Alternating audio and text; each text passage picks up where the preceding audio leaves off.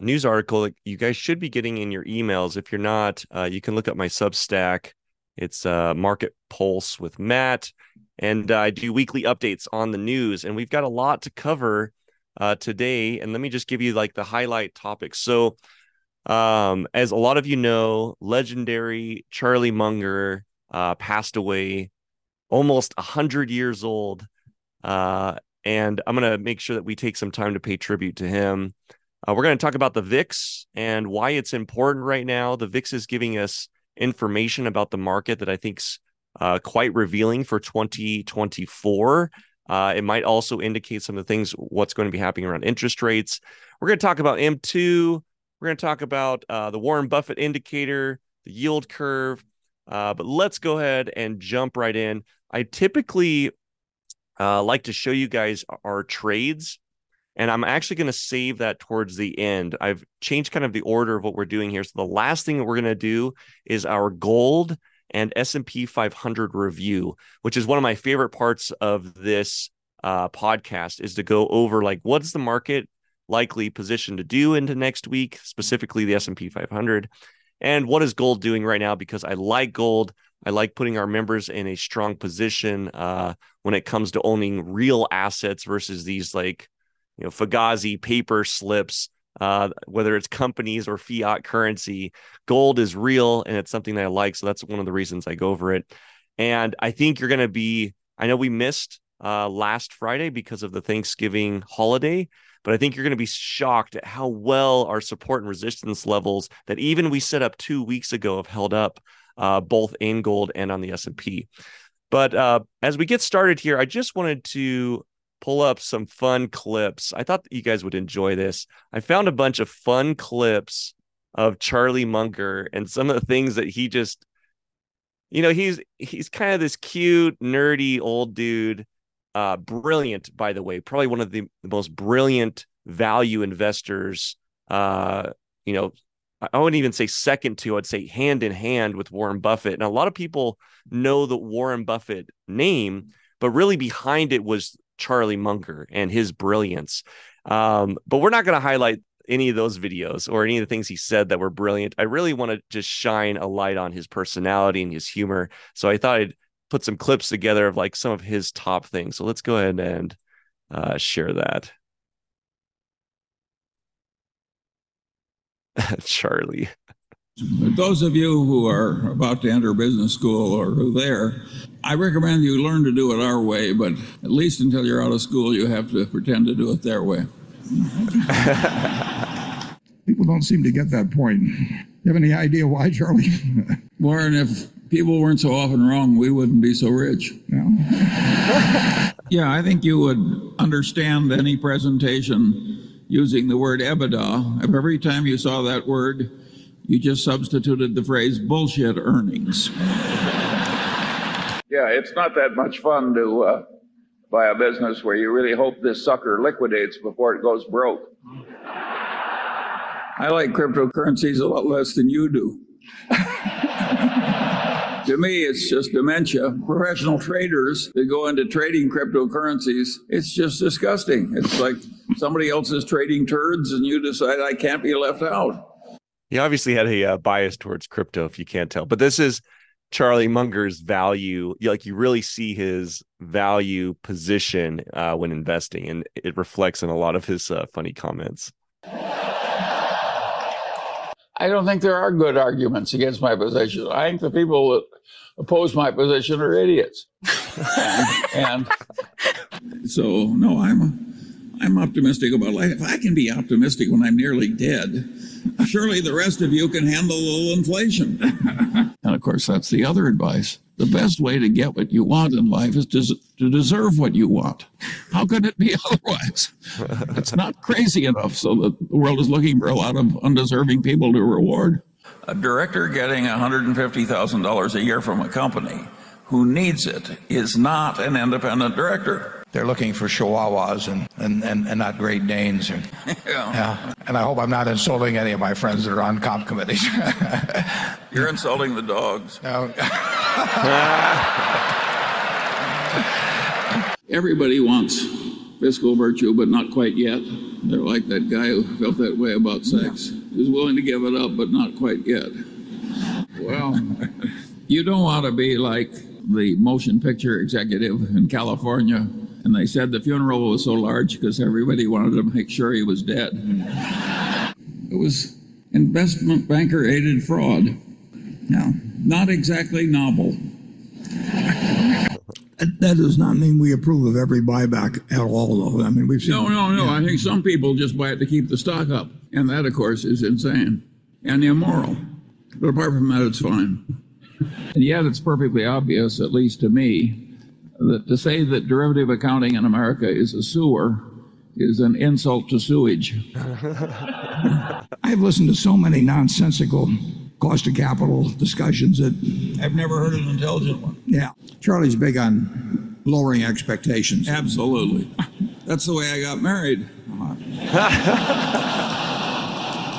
My wife lowered her expe- expectations. Sure, there are a lot of things in life way more important than wealth. All that said, some people do get confused. I play golf with a man. He says, What good is health? You can't buy money with it. Well, there are a whole lot of things I don't think about. And one of them is companies that are losing two or three billion dollars a year and going public. And the people who invented this crypto crapo, sometimes I call it crypto crapo, and sometimes I call it, well, crypto shit. It's just ridiculous that anybody would buy this stuff. It, is, it isn't even slightly stupid, it's massively stupid. People And in want you to- accounting, you can do things like they do in Italy when they have trouble with the mail. You know, it piles up and irritates the postal employees. They just throw away a few carloads, and then everything's flows smoothly thereafter. That happened in some unnamed international company, country. Yeah, Italy.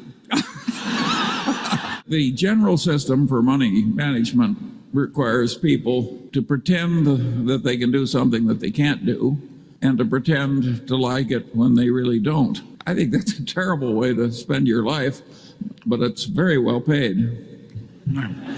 You are mixing something which is wretched and irrational and has bad consequences with something that uh, has very good consequences. But you know, if you mix raisins with turds, they're still turds.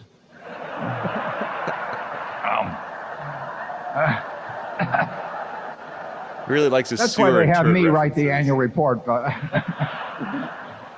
Well, I can't give you a formulaic approach because I don't use one. If you want a formula, you should go back to graduate school. They'll, they'll give you lots of formulas that won't work. As Samuel Johnson said famously, I can give you an argument, but I can't give you an understanding. It's extraordinary how resistant some people are learning anything. He The volunteers. no, the board at Lubrizol did not breach its duty because we were not going to participate in the transaction if they didn't do it our way. Has anybody else got an easy question? it's not that great a business as a business, casualty insurance. It's a tough game. There are temptations to be stupid in it. It's like banking. And but competency is a relative is a relative concept. And what a lot of us need, including the one speaking, what I needed to get ahead was to compete, compete against idiots. And luckily there's a large supply. I don't like multitasking. I I see these people doing three things at once, and I think, God, what a terrible way that is to think. Warren reminds me, once I asked a man who just left a large investment bank, and I said, How does your firm make its money? He said, Off the top, off the bottom, off both sides, and in the middle. well, I would rather throw a viper down my shirt front than hire a compensation consultant.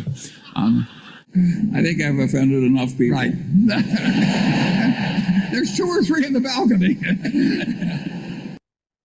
All right, guys. Charlie Munger passed away this week. Died 99 years old. Uh, probably one of the greatest financial guru contributors uh, in this century. Uh, second, I would say hand in hand with Warren Buffett. Should be a name that we recognize and hold in that same regard.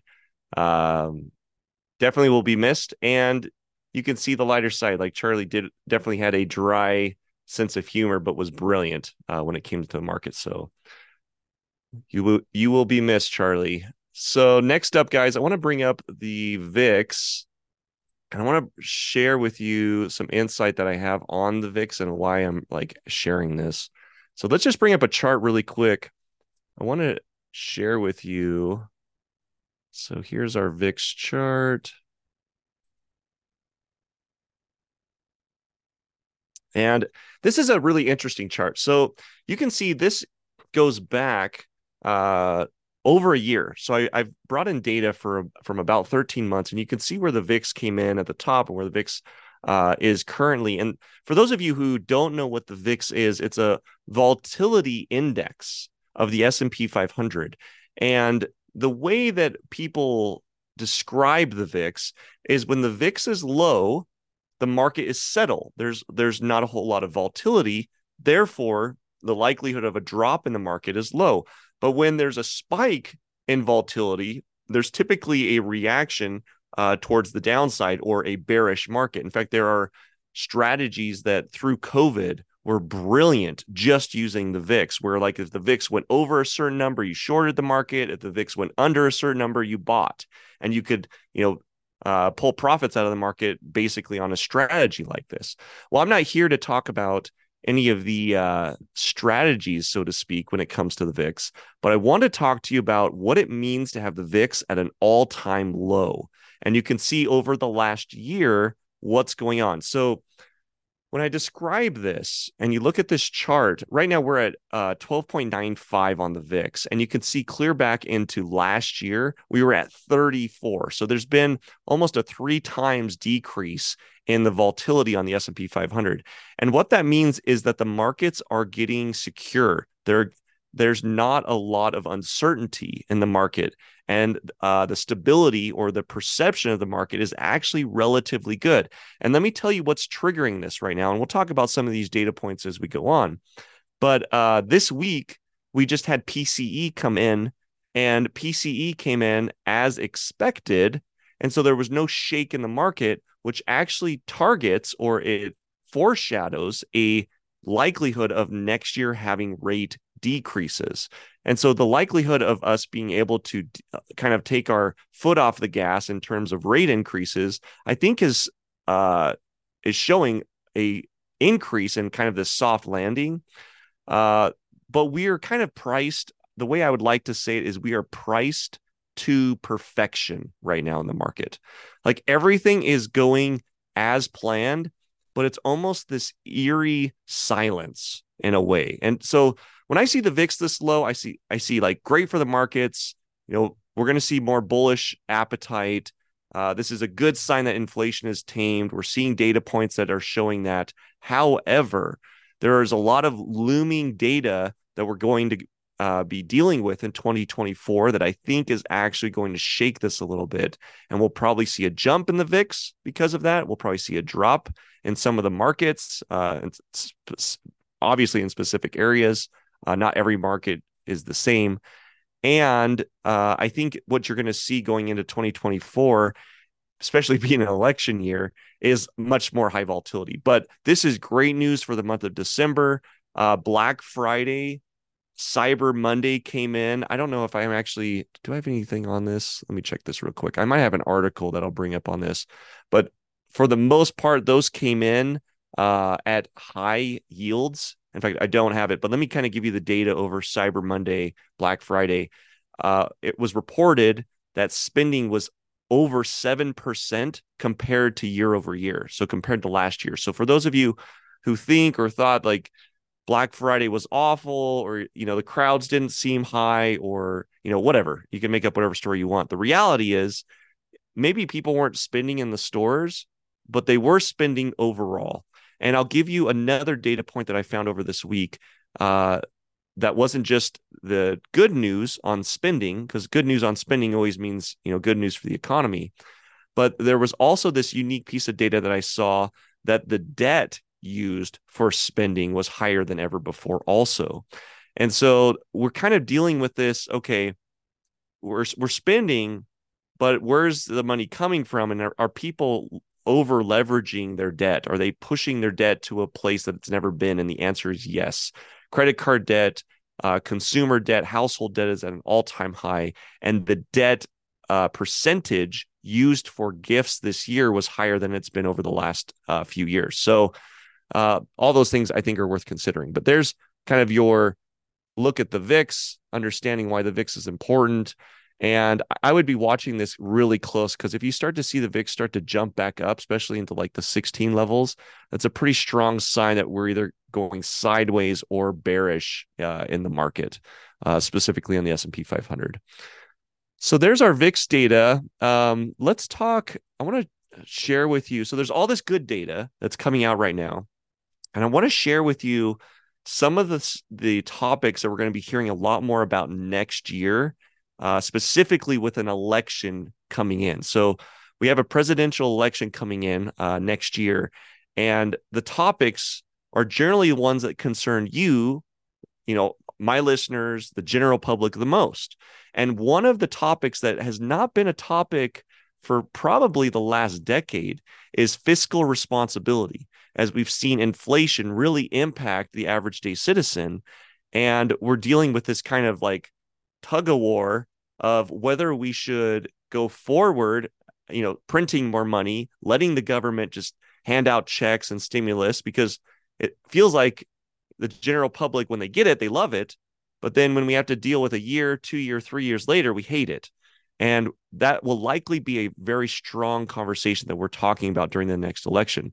But I want to show you Ray Dalio is one of my uh, mentors, I would say. Uh, it's one of the individuals that I follow the most. I mean, Charlie Munger, obviously one of my great heroes, Warren Buffett, but Elon or not Elon, excuse me, just throw out Elon Musk just to get some clicks. No. So Ray Dalio was one of the largest hedge fund managers on the planet. In fact, managed the largest hedge fund in the world and learned lessons the hard way. Uh, this this gentleman started a fund and his first fund actually failed because he predicted the market in the wrong way didn't quite understand how uh, the monetary or money system worked as well as he does now and then became obsessed with micro and macroeconomics. And so i hold him in a very high regard. He's done a lot of uh, philanthropic work now that he's kind of retired and the way that he, i've heard him say it he's is he's doing this work to give back. He's really doing these downloads and these books and these apps, these interviews really to give back in hopes that we learn from our past in hopes that we we actually grab onto this information and make the future world better uh, because we are dealing with some problems. And so I want to share with you this video. We're going to call it the debt crisis inflection point, where Ray Dalio is speaking and he's going to talk to us about this inflection point that happened uh, with the dollar and how we're at this really critical point as a country to tame our debt and our spending or we're going to go into this kind of debt spiral. And he's kind of saying like now is that moment. Now is the time. And so i want you to hear from him on this uh, and then i'll make some light comments afterwards. So let's bring this up.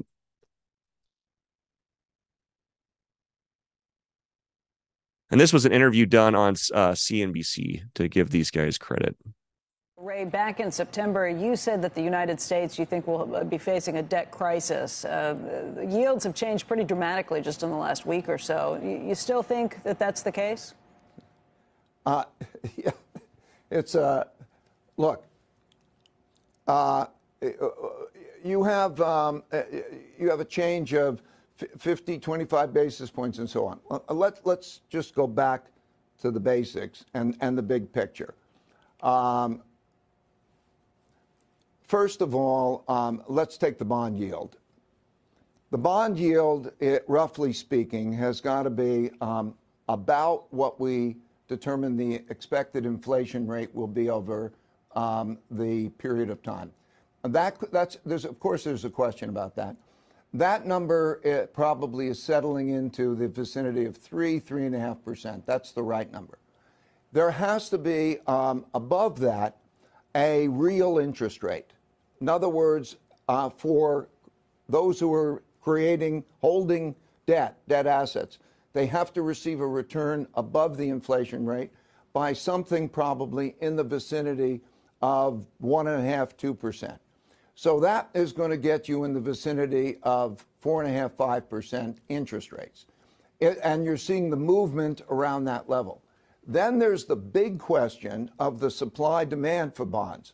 All right, I just want to pause what Ray said because you know for it took me years to understand this language. It took me years to like understand this training. But what Ray essentially has said is that bonds, the T bond is a reflection of our projected inflation over those years. So right now the 30 year, if you look at the top here, this is why they have this chart. The 30 year T bond is positioned at four and a half percent. Now, what he's saying is that the market analysts have already factored in about a three and a half percent inflation rate on that 30 years. Now, in order for these people to make money, they have to make, like he said, you know, one, one and a quarter, one and a half percent.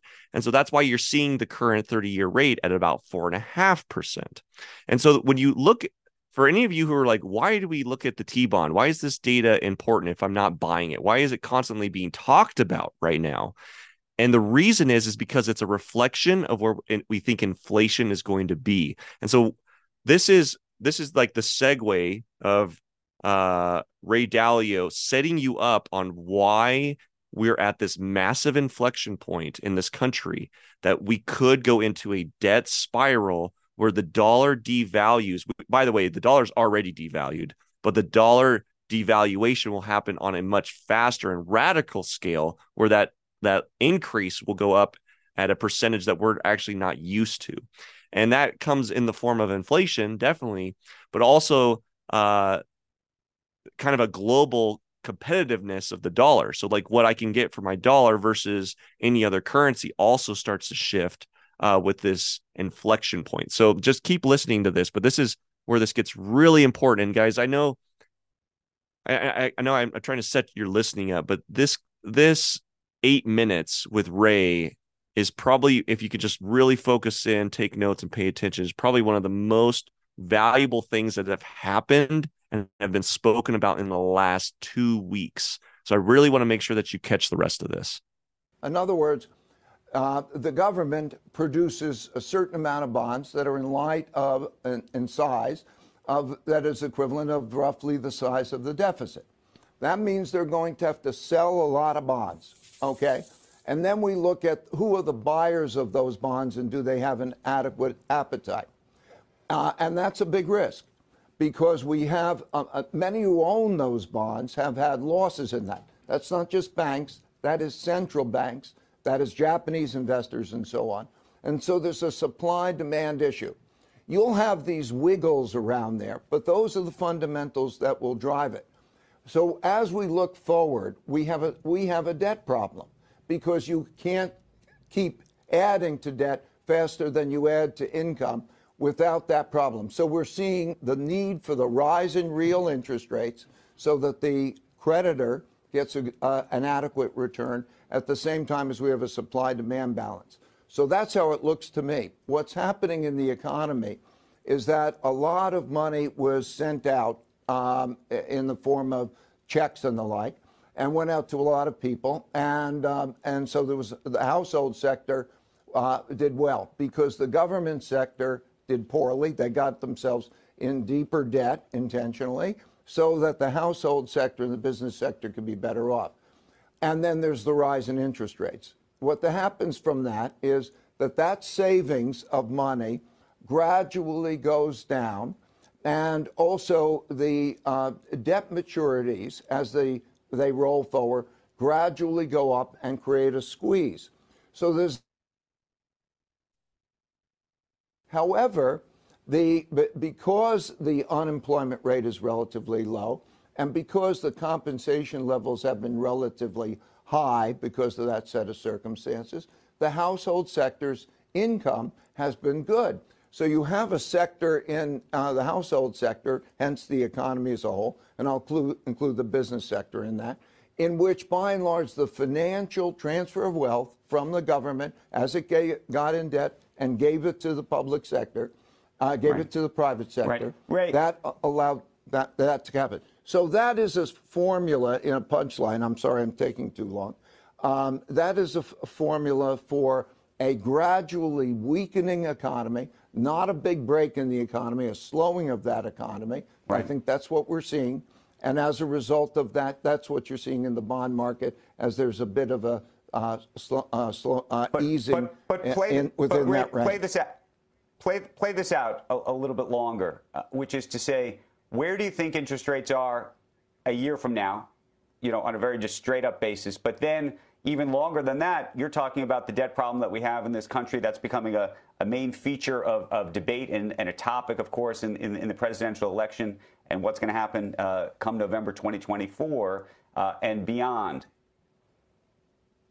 Uh, as far as the question of where uh, the rates are, um, I think that the uh, most likely, I think the rate structure is going to um, be staying at its level, perhaps uh, slightly less, but there's a range of uncertainty around that having to do with the supply demand question. We're now at a period of time where the supply of bonds to be sold will be hit, start hitting the market. And now we have to see the demand issues of that, and that'll be around there. I, I think that probably in the vicinity of, you know, I would say somewhere in the vicinity of relatively flat. I don't think there's going to be uh, any important change in the Fed uh, policy uh, other than um, maybe a slight easing as the economy slows down. I think the thing to realize is that there, uh, the economy will likely weaken. In other words, its growth rate going to something close to zero, plus, plus or minus maybe 1%. And with that, that, that exerts a slight downward pressure on interest rates. At the same time, the supply issue becomes an important issue. Uh, the second part of your question, I forgot the second part. What was that? Well, just Uh, how the much, you know, longer term debt, the longer the, lo- term the debt longer term damage of, of the longer term damage of having these uh, of having this enormous amount of debt. Obviously, that's playing into the political debate. But if, if one, I mean, it sounds to me you're also arguing that if we're going to have a, a soft landing, that maybe people are going to feel more comfortable holding as much debt as we do, and that the rates are not going to, you know, blow through the roof. No, I think we're talking about the short term uh, as very distinct from the longer term. Um, the short term we just talked about. The longer term is that we are at a point in which we are borrowing money to pay debt service. And there is a process by which, when, when you keep having debt growth faster than income growth, then that means that you have debt service encroaching on your spending. It's the same for the government as it is for us. And as that happens, and you want to keep spending at the same level, there is the need to get more and more into debt. And the way that works, it's like a, it, it, it accelerates. We are at the point of that acceleration, which creates the supply demand problem. And it's made worse by the other issues that we're talking about. Uh, the internal political issue, the internal social conflict issue uh, there is something that is affecting foreign demand for, for bonds. For about 40% of our debt uh, is sold to foreigners. And so there is a concern of the American politics, of, of, of, of the controlling of this debt crisis, and these types of things. So we come back to the same basic question. How good, how strong are we going to be? When we talk about strong, what, what I mean is also economically strong. And economically strong means financially strong. That means it's just a basic thing. Financial, financially strong means do you earn more than you spend? And uh, do you have a good income statement as a country? Do we have a good income statement? And do we have a good balance sheet? More assets than we have liabilities. The worse that gets, the more we are going to have that long term problem. And it's just, you can see it in the numbers. It's just a matter of numbers. We are near that inflection point. All right. So Ray Dalio on the inflection point. And this was uh I would have covered this last week had we not had the holidays, but this uh came out actually between our last uh session that we had, guys. So this is not something I pulled out of like July or May. This is Ray Dalio speaking on what's happening right now. And when he talks about like the data points are showing this, I want to bring up one of the data points that's very clearly showing exactly what I'm talking about. And this is what we call M2. And I want to share with you something I did with M2, and I drew some of my own drawings on here. I took the curve of M2 since 1995, and I'm actually shocked that I haven't seen anyone do this illustration before because uh, predictive models and trends are typically how we uh, track certain certain charts, certain products, certain asset classes, uh, especially when you have a bubble, right? And we had a bubble. It was called COVID. And COVID, we injected to give you guys an idea what this is. This is M2 is the United States money supply. And so it's the amount of cash that is out in the uh, market. And the way that we constrict or expand M2 is typically through interest rates. The lower the rates, the more borrowing that can happen, the more money that gets out into the system. And so this is the formula that the feds use to tame inflation. It's why they use interest rates as their biggest lever. When you bring rates up, you start to shrink money supply. And as long as we're not injecting and printing a bunch of cash, this will actually happen. And so you can kind of see uh, on this chart clearly the spike from COVID, right? We were definitely in an exponential curve. And this is one of the things Ray Dalio was talking about is like we we have a problem here. Like we have an issue spending money and we just spent a ton and now we're taking it from an economic standpoint in a way. We are kind of sucking it out of the the hands of the middle class, we're sucking it out of the hands of the poor. And frankly, this is a, a massive issue uh, for a lot of people. Now, what I did is I drew this red curve, and you can see that to get just back into the exponential curve that we had before the pandemic, we would have to go completely sideways. We would have to keep rates where they're at, locked in, like flatlined. We would have to keep unemployment exactly where it's at. We would have to keep GDP right where it's at. Everything would have to stay exactly where it's at. And if that happened, we it would take us until May of 2025. So when people chime in like Ray Dalio and they say things like, you know, I think it's going to go sideways, but as the economy starts to constrict and, you know, basically what he's saying, he didn't want to say the word, but as we go into a recession, possibly into next year, high likelihood, what's going to happen is uh, the feds will be tempted to lower rates but if you look at this chart to get our M2 kind of back in line so we don't hit this inflection point in this debt spiral, we're going to have to do some taming around that until about May 2025. And that's not 2024. And so I think this makes a strong argument. And I think it echoes what Ray Dalio was saying. Rates are going to stay high where they're at for much longer than we anticipated. And it would not be a surprise to me like everything is priced to perfection. And the only way that we're going to see a rate drop is if things just go perfectly smooth and, and through 2024. If we start to see any bump in inflation again, there may even be rate hikes. And there's been a lot of analysts that have been predicting a uh, drop in inflation and then a secondary rise, almost like an earthquake that has an aftershock, right? You have the major impact of it and then uh, the aftershock after. Hey, give me just two seconds here, guys. I've got I've got to plug in my battery. I'm notice I just got a warning that my battery's going out. So give me two seconds.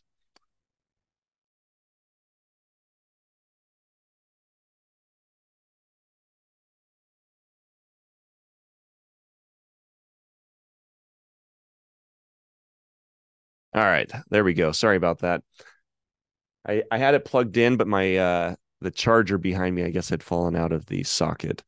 So uh, kind of wrapping things up on this M2, I don't think I need to show the illustration or the chart again, but really what I'm saying about M2 is if we're to get back into that curve, which I don't like the curve as it is, to be in an exponential curve on any M2 printing, uh, money supply, unless GDP is doing that, unless somehow through technology innovation, we're going to somehow uh, cut off this radical exponential curve in spending that we've been uh, experiencing, uh, that's bad enough. But for us to be out of that curve, to have us just completely break out, like you saw on that chart, and then to go, okay, we've got to get us back into at least what I would call normal territory. Uh, May of 2025 is kind of a shocking reveal.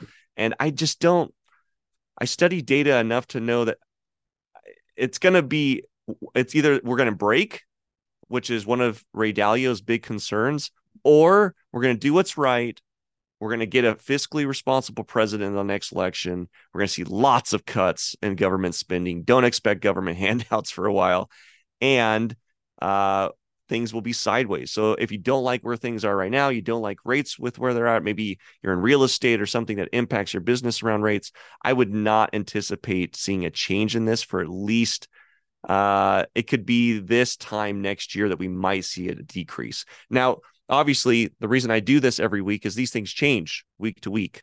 Um, and so obviously I'll keep you guys updated, but that's how it looks now. It was looking like we would gonna it was looking like we would see a rate decrease at like mid 2024, but with the new data that's coming out, I'm not seeing that. I would be very surprised to see a rate drop uh, based on some of the in- inflation points because we're still not at 2% with inflation, which is about where we want it to be. All right. So that, that was a fun uh, tangential conversation. I want to echo. So we did a, a nice highlight on Charlie Munger. And as you know, Warren Buffett was one of Charlie's uh, closest teammates, partners, and contributors to his success.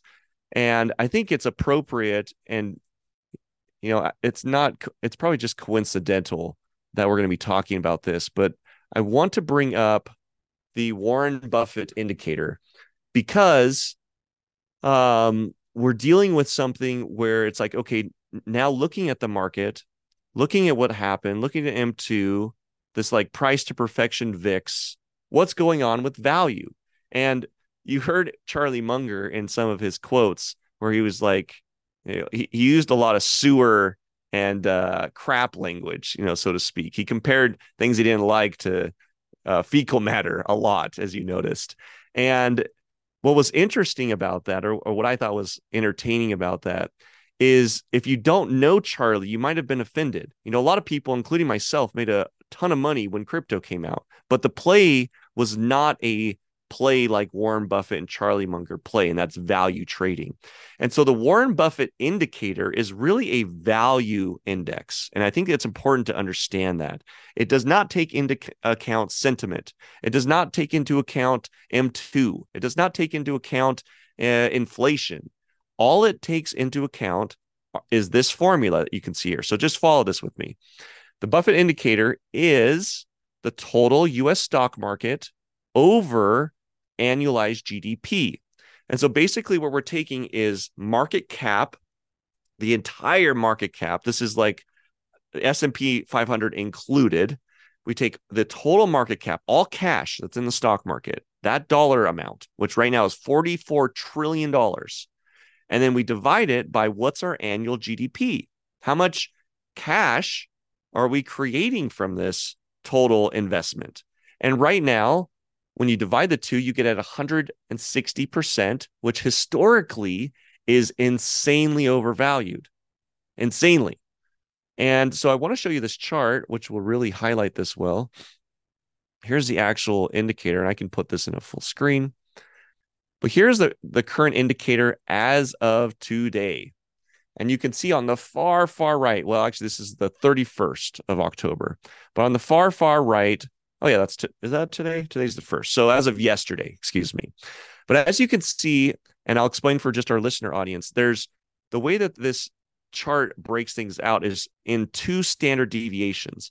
And so zero is the historic trend line. A standard deviation above that uh, is represented by one, and then two standard deviations is a two. And so this is how we can kind of see if, like, is the market based on the Warren Buff- Buffett indicator overbought or oversold, overvalued or undervalued, right? And that's why Warren Buffett created this indicator was to find stocks, uh, certain businesses, asset classes that were undervalued because he was a value trader. He was a long term trader, not a short term trader.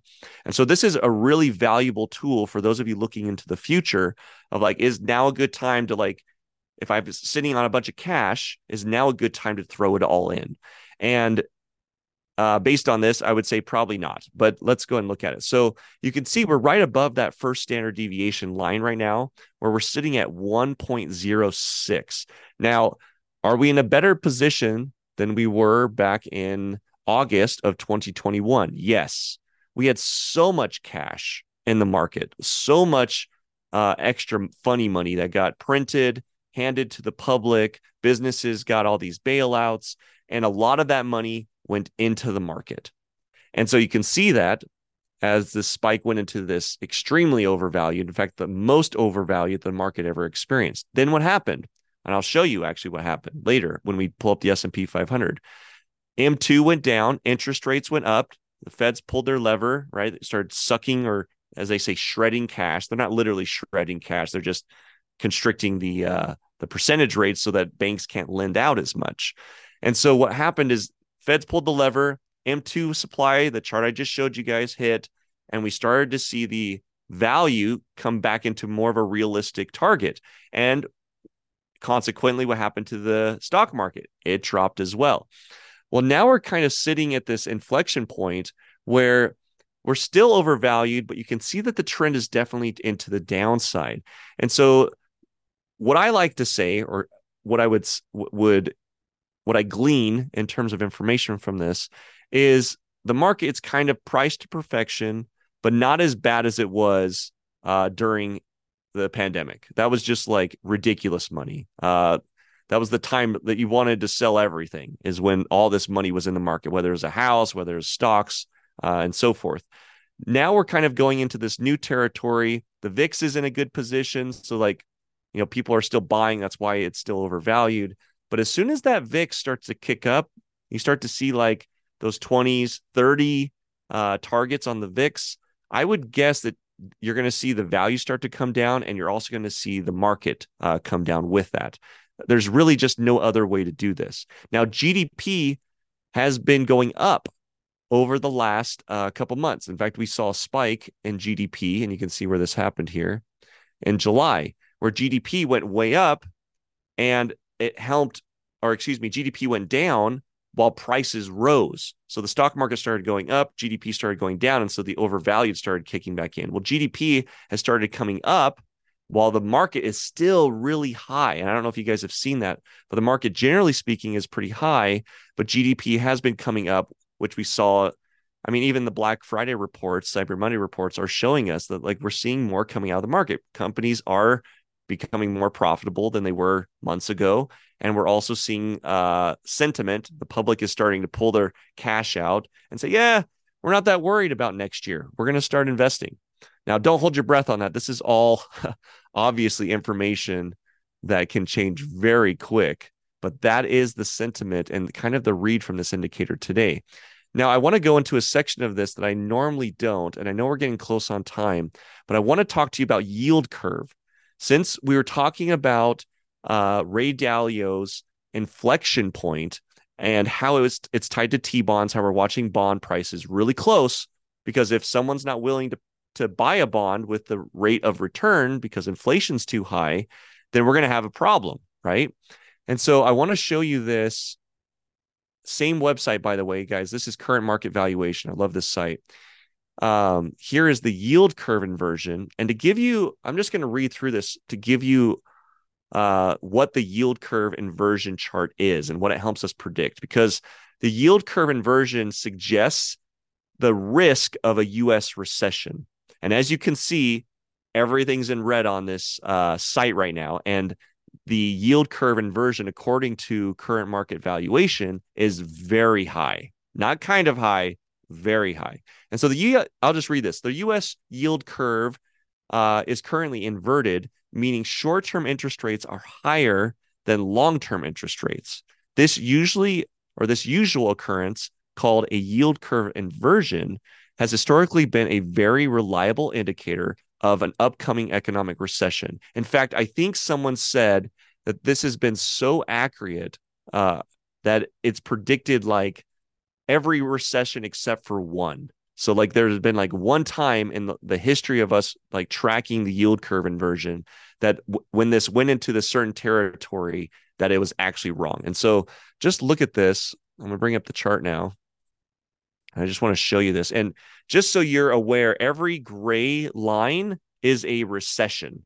So every time you see that little gray spot was actually when we were in a uh, documented recession. I, and I kind of put that in quotes because a lot of people are like, it feels like a recession already. It feels like this whole last year's been a recession. It's like, I get that. Inflation kind of is that hidden recession. But until inflation drops off, you're not going to see the numbers actually click in that show us that we're in a real recession. Why? Because inflation is kind of padding the numbers right now. But just going back, guys, look at 1970. You can see here that we had this moment where we went above the inversion chart, this this kind of red and yellow section. And anytime we went over this, what did we have after a recession? Then you can see it uh, late or early 70s. This was uh, 73. We broke through. What happened? Long recession after that. In the 80s, right around the time I was born, we had two moments where we went through recessions, but this was that time where we were going through like radical interest rate heights and declines. The feds didn't have all the data that they have today to kind of uh, bring the plane down to a soft landing, at least as well as they're doing now. Uh, so we were kind of going through these massive inflections and uh, points of uh, recession, but you can see clearly recession after it jumped over this level, recession again after it jumped over this level. Uh, then you can see in the 90s again, same thing. We had the breakout. This one took, let's see how long it took from the break 89 to 90. So it was a good almost a year that this one took before it finally hit. You can see the break out here uh, July 2000. We had the recession in 2001. You can see the breakout in 2007. You guys remember that crash. Most of you were around for that. The housing market bubble. Uh, we broke out of that in 2006, by the way. So this is what's so funny is the news won't report this stuff, right? They they they don't like talking about like these patterns that happen because they want everyone to think everything's fine. And and frankly, we get bored of it. We get bored of like talking about this data. But it was 2006, by the way, when this broke last time, and it took uh, a year and a half before we started feeling that recession. Right, 2007, 2008. You guys remember? We had it happen again here in uh, 2019. We had that kind of COVID moment and we had a very slim recession. And then we injected the economy with a ton of cash. And look at where we are today. I, I just do not see with the l- level that we're at, at this negative 1.88 high that we've just come off of. I do not see how we're not going into a longer term recession, not this kind of short tamed uh, recession. We're looking at probably something just based on the data. That's all I'm looking at is just this chart. You know, it's kind of hard to do this when we have multiple pieces, but just looking at this chart, I would say based on the pattern, it looks like we're going to be in a much longer term recession. And these recessions lasted from 2007, what was that, December? December 2007, clear into June of 2009. So you're talking two and a half years. And the same thing here uh, so that's how long this was. I was just giving you that space. So, but here's where we had those massive spikes, similar to what we're seeing over here on the right. And so, 1970s, we had a spike that went into like the one point negative 1.4. We saw highs of negative 1.87, very similar, very similar to today. And these recessions lasted about a year and a half after. So I do not, based on the chart, I'm not seeing that we are coming out of this for a quick recession. This is not going to be like what happened during the pandemic, where we just have like a little quarter or a couple months that we go into this. Uh, we're gonna have to we're gonna have to buckle down and deal with our problem. And like Ray Dalio said, we cannot afford to print more money to keep this recession really tight. And the reason is is we're at this turning point. We are at a critical moment for the dollar, a critical moment for this country, where if we and our elected officials don't screw their heads on straight in the future, we are going to have a major problem long term in this country and owning dollars, like having dollar be our denominator uh, that we do transactions through. So some would say this makes a strong argument for Bitcoin. Some people make a strong argument that uh, we need a CBDC. Uh, I'm going to let you guys kind of rest on that one since we're on uh, running out of time. I want to make sure we get into our trades. Let's jump into that. So I'm going to bring up our charts here on Green Chart. We're going to get our gold and silver trade reviewed. Let me see if I can find where that's sitting. Here we go. And I'm going to go through this as quickly as I can, but I think I'll be able to do a good job with the time we've got left. So, gold. Gold has been fascinating. And today, I don't know how many of you guys are watching this, but we are in a breakthrough trend today. And this channel that we drew, this was two weeks ago, by the way. And these support levels were all two weeks ago. You guys can remember how we were talking about this trend line and that we would have some soft resistance at that 2000, but how bearish or excuse me, bullish I've been on gold. And the data on gold has just been coming out more bullish, more bullish as the dollar. And we hear articles and, and news about de dollarization. People are moving to strong assets. They're moving to things, especially during a recession, uh, looking for recession proof type asset classes. And frankly, owning stuff is a great way to pad yourself or secure yourself during a recession. And you get all these doomsdayer people, by the way, people that love gold or doomsdayers. They have their bunkers, they want their gold because they think the world's going to end. And I will t- I will tell you that we went through this in 2008 where gold and silver spiked, uh, hit all-time record highs. People thought the world was going to end, so they wanted actual physical things they could trade for things. Did the world end? No. Did gold and silver drop after that? Yes. And so just keep that all in mind. The pattern, the history, we're likely to see something similar, but I'm still uh, quite bullish on gold. And so let's just bring this into today. So let's bring this up. We're going to channel this up, get this dialed in. Such a tight channel, by the way. Get rid of some of this noise. We pretty much nailed this. And I'll give you a sense of what's going on. We've broken this last support level uh, today. It's happened as we spoke. People are buying gold on a Friday. Uh, and that's actually not very typical, by the way, to see a, a spike like this. But you can see our la- our next support level goes clear back here, guys. Clear back. Our gold support goes clear back to what is this? Last year, five of last year. Oh no, sorry, this is a daily. So th- this high hit in five three, or excuse me, five yeah five three. Then we had it happen again back here in 224. So we're talking um if you're looking at days, we could even do a monthly chart, but if you're looking at days, we're going clear back into uh July, June, July this year. So we're encroaching on that high, and that happened clear back uh, this year. And so we are in a new channel. And after today, I don't, if this closes, and again, this is really key to watch. If this candle closes above this 2050 level, guys, I don't see it coming back down next week. There would have to be some major news. So I'm just going to bring this chart way up into the future. So we've got our channel breaking out into next week. You guys can take some screenshots of this in here in just a second. And then I'm going to draw some ellipses to kind of show where I think this is going. Obviously, this is going to be a prime target range inside of the channel. And then you're going to see a lot more support holding above this 2050 level uh, going forward. So I would say this is going to be your home next we're next uh, week for gold. So between 20 or 2076 and 2050 guys is where it's happening. So we've had a break. It's happened right now. A trade that you could take into this is bullish. A lot of people don't like doing that. They get scared when you're at the high of the market, but frankly speaking, trade the trend, right? Again, not financial advice, do your own homework, but trade the trend is one of the rules stay within your support and resistance levels.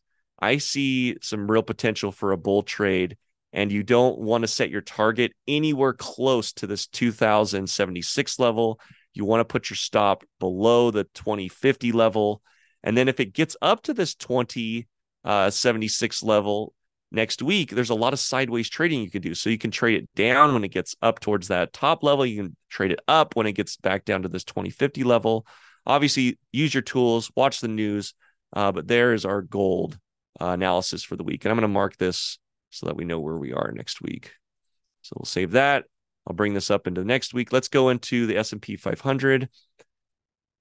And this again, same charts, guys. These were charts I drew two weeks ago because we didn't we didn't do this last Friday, if you guys recall. And look at how well our support and resistance levels are, are working. And last week, it finally broke out of the channel. We probably would have caught that on Friday. Uh, let's get rid of this because this is old news get rid of some of these this noise here and i would say that we are uh, kind of in the same place. In fact the vix being as low as it is i would watch i'd be cautious of a breakout above this 20 or this 4600 level on the s&p 500 but let me just draw this channel in really quick. This will give you guys a sense of the pressure that's going to build into monday. And then I don't feel as confident about this analysis as I do my gold analysis, but this is where the price is going to want to stay uh, come Monday. I'm going to bring that into here. And then if you get a break, here's kind of what the trade should look like. If you get a break towards the downside, you've got lots of room, lots of room, lots of air to breathe. You would put your stop loss obviously above the 4600 level, take profits, clear down into the these levels, even maybe a 4,500 uh, target would be possible. And then a break up or a run up is going to depend on some really good news. I do not foresee strong movements up. So I'm going to draw a really thin line up here. But if we do have a break, I think it's going to be pretty thin. I would say this is a more likely scenario.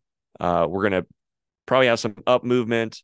We'll start beating the drum. Uh, our heads will start hitting the ceiling, so to speak and we'll start crouching down and probably see some bearish movement into Monday, Tuesday. Obviously, all this depends on the news. It's going to depend on what sentiment is. Uh, and so keep an eye on that into Monday and Tuesday. But from a technical standpoint, exclusively, bearish looks like next week. Um, and you might get some strong plays. We might see some higher volatility kick in, and so bigger candles. But these small candles are great for sideways trading, guys. Um, so obviously play cautious with this, but there's our our S&P 500 review, and I'm going to just mark this also so we have it for next week. So that wow, great timing. So that pretty much wraps up our uh, morning this morning, guys. Thanks so much for being on here. If you are on my YouTube channel or you follow me on TikTok, Instagram, uh, Twitter, you know, I'm all I'm on all the channels put make sure you guys are putting your comments in on anything on this video or anything that I'm doing that you'd like some more feedback on. I create my content based on the feedback that I get. So this was created from you. So thank you for your participation. Thanks for the comments that you guys have given me. This has been uh basically a reflection of what you wanted. So I hope it was helpful. Thanks for being on here today.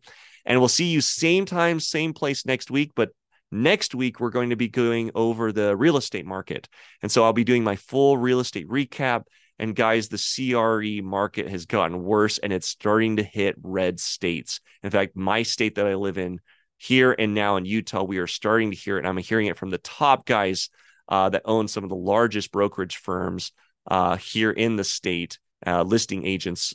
And uh, yeah, it's it's happening. So there's uh, some opportunity when there's problems. There's always opportunity, uh, but also there might be some timing things that you'd want to be aware of if you're in the commercial real estate realm. Uh, and then we'll talk about residential also. So thanks for being on here. We'll see you same time, same place next week, and stay safe, uh, especially with your trading. Thank you.